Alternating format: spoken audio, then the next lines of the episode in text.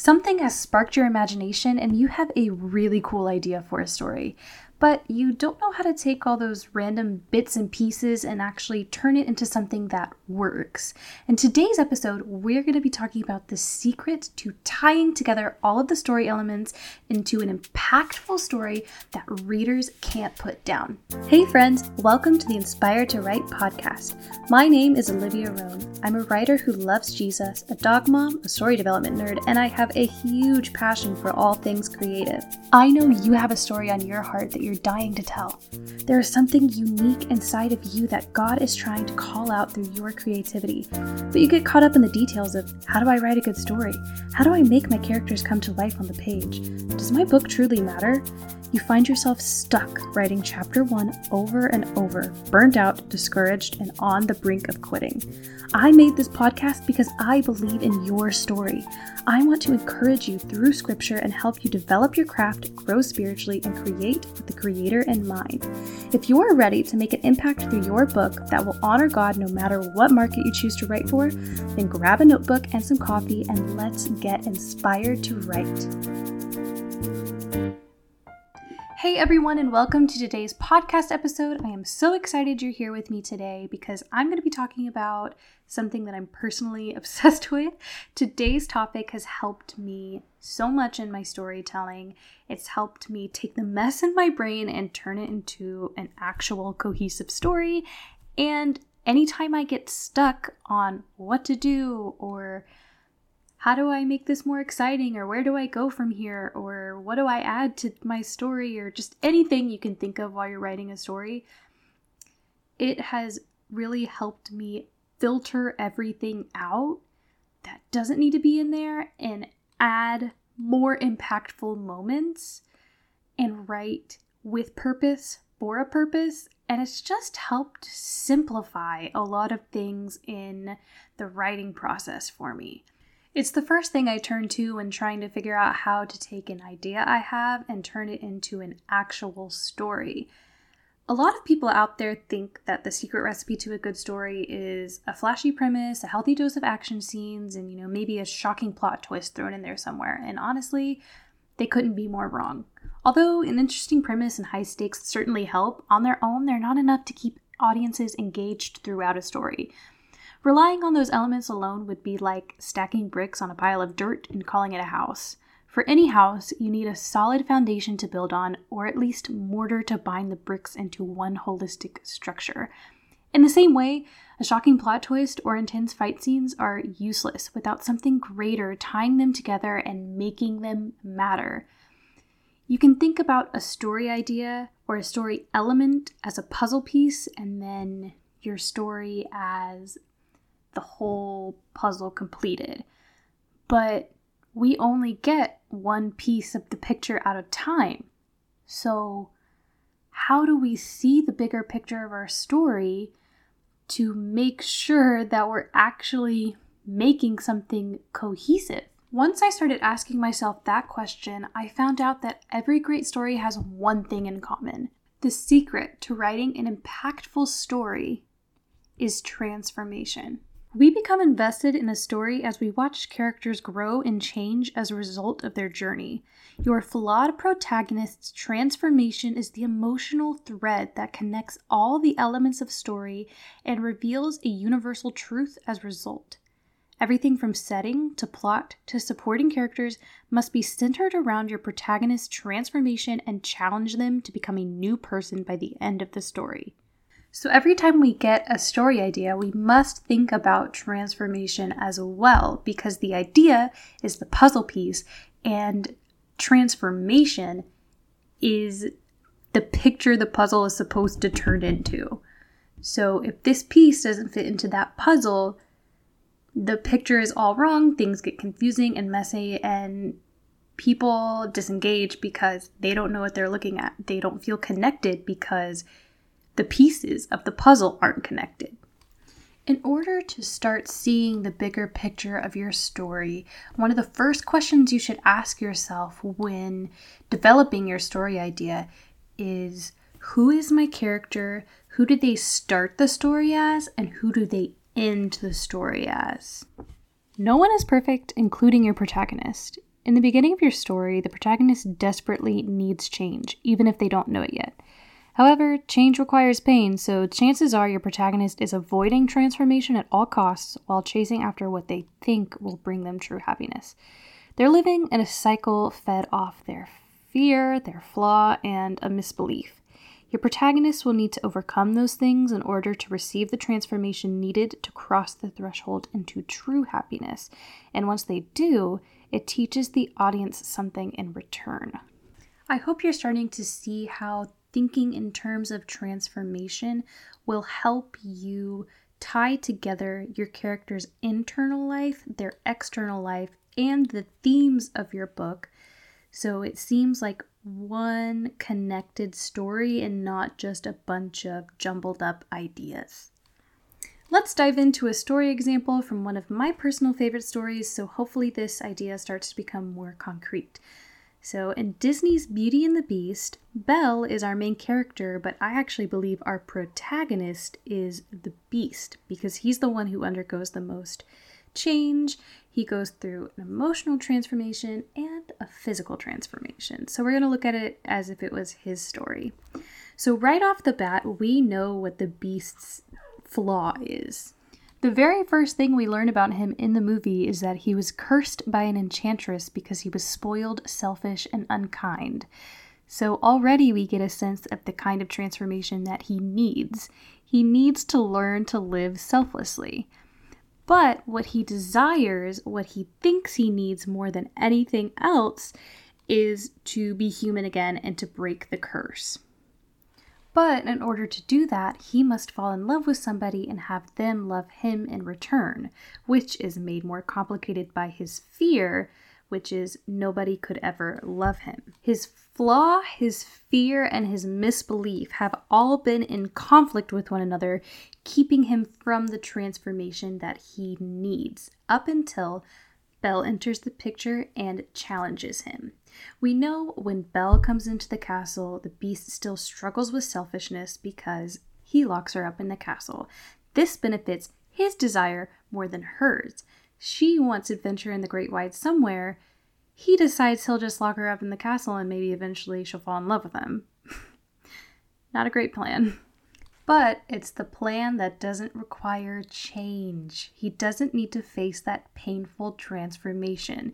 He can continue to be selfish and maybe, possibly, still get what he desires. But that doesn't work because the beast's selfishness only pushes Belle away. In fact, he doesn't earn her friendship until he starts acting selflessly. By the end of the story, he ends up setting Belle free, which is the ultimate act of selflessness. He sacrifices his desire to be human again by releasing her. Choosing her happiness over his, we see that he has learned to love selflessly, this ends up being the reason Belle falls in love with him, not only completing his emotional transformation, but his physical transformation as well. Through this transformation, both the beast and the audience learn that true love is selfless. Every story element we discussed, and even ones that we haven't, all point back to one thing. You guessed it because I've said it many, many times in this episode the beast's transformation. Even the antagonist mirrors the beast's journey because one of the most infamous things about Gaston is that he is very self centered. And what makes him the villain is that he chooses to hang on to that selfishness and it pushes him to do very evil acts, such as, spoiler alert, stab the beast and then get thrown off the building, which, you know, probably would not have happened if he would have let that go and learn what the beast ultimately learned. But the beast's decisions versus Gaston's decisions helps enforce that transformation and the themes of the story, which is, you know, if you learn to live selflessly, then you won't get thrown off the roof of a castle. I don't know. you know what I mean. I want you to ask yourself every time you come up with a new story idea, how does this connect to the bigger picture?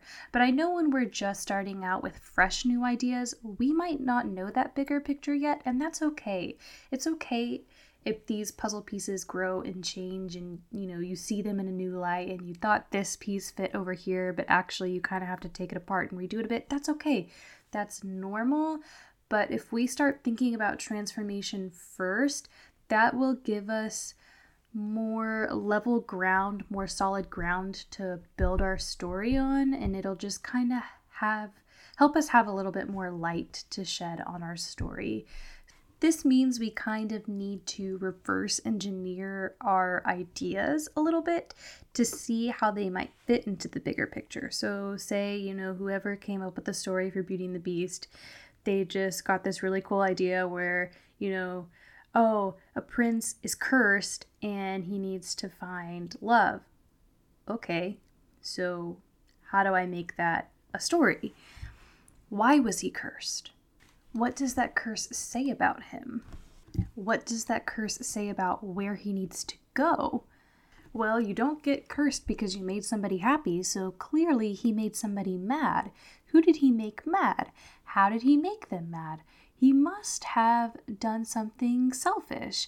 You can kind of see how asking the right questions can lead you towards the next step in the story, and you just kind of follow step after step after step but you need to know the right questions to ask in order to actually get somewhere. And when you're thinking about transformation in the forefront of your mind, those kind of questions will come easier to you when you're trying to develop your story. One of my biggest pet peeves is honestly those character worksheets that are like, What's your character's favorite ice cream flavor? What's their favorite music genre? Like, I just, it, it doesn't serve the story in any way. They're not asking the right questions. And it and those kind of questions never really helped me figure out the story or figure out my character at all, really. And I just feel like if you cut through all that and you get to the heart of your character and the heart of your story, then all of that will come in time, but you will have hit a much deeper root that will make an impactful story. Not saying you won't, you know, figure out their favorite ice cream flavor along the way, which you probably will. It's just the story itself will be more impactful because you would have asked the right questions to take yourself to a deeper level of what is the heart of my story. Because the heart of your story, my friends, is not your character's favorite color. it's just not. And I know there's a lot of people out there that say, you know, even if you never put it onto the page, the people are going to know if you've developed your character and if you've thought these things through. And that's true. But you need to ask yourself the right questions, not just every random question about a person. And absolutely no shade if you are someone who enjoys answering those cute little questions about your character and it actually gets you somewhere. It's just, it never really works for me because I just find that I get so caught up in, oh, what if this isn't actually my character's favorite pizza topping? And oh my gosh, what is their favorite band? And then I figure out two hours have gone by, all my writing time is gone, and I've done nothing productive, and I'm just mad and frustrated, and I think I can never write my book. You know, you know how those thoughts spiral, you know how it goes.